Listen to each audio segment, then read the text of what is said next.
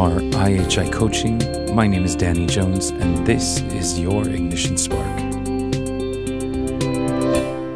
Thanks for joining us as always, and I hope that you are getting something out of this series, and I hope that it's applicable. I hope that it's it's growing you and it's helping you move forward with your teams.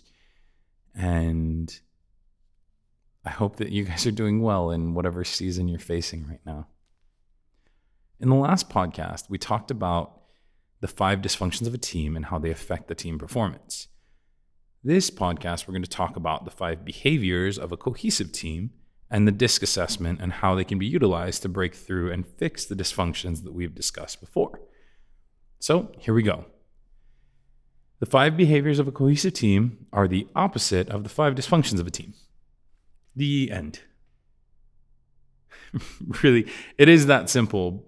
However, something very important is how to identify what those issues are.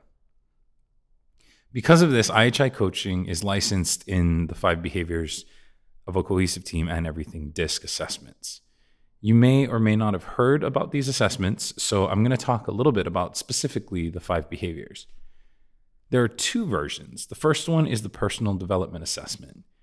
This will help you to identify how you behave in a team setting, strengths, weaknesses, and what are things you need to work on in order to be the most effective version of yourself when you're on a team. The second is for intact teams of 4 to 12 people who will be working together for a set amount of time or indefinitely. This assessment includes the personal development assessment as well as an overview of how the team works together and how and where the group's strengths and weaknesses are. One of the many great features about this assessment is that there is a section that talks about the understanding of team rules and performance. And then there is how they feel they actually behave. So do they actually follow along with the team rules or if do they not do they go color outside the lines? After a period of time, you can reassess to find out where the performance is maybe six months down the road. Again, realizing that there are issues that every team member is going to have is one thing, but identifying them and being able to assess and how to make adjustments is far more powerful. The analogy is if a doctor can't a doctor can't treat an ailment if he or she has no idea what the issue is. A doctor won't prescribe chemotherapy for someone with a broken ankle, and they also won't put a cast on someone's arm who has a broken nose.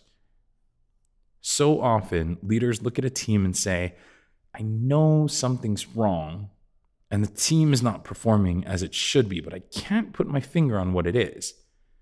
That's what the five behaviors assessment is for.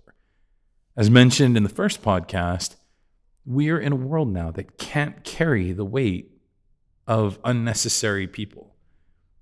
People who aren't positively contributing to the achievement of a company's goals is the unfortunate reality of our time.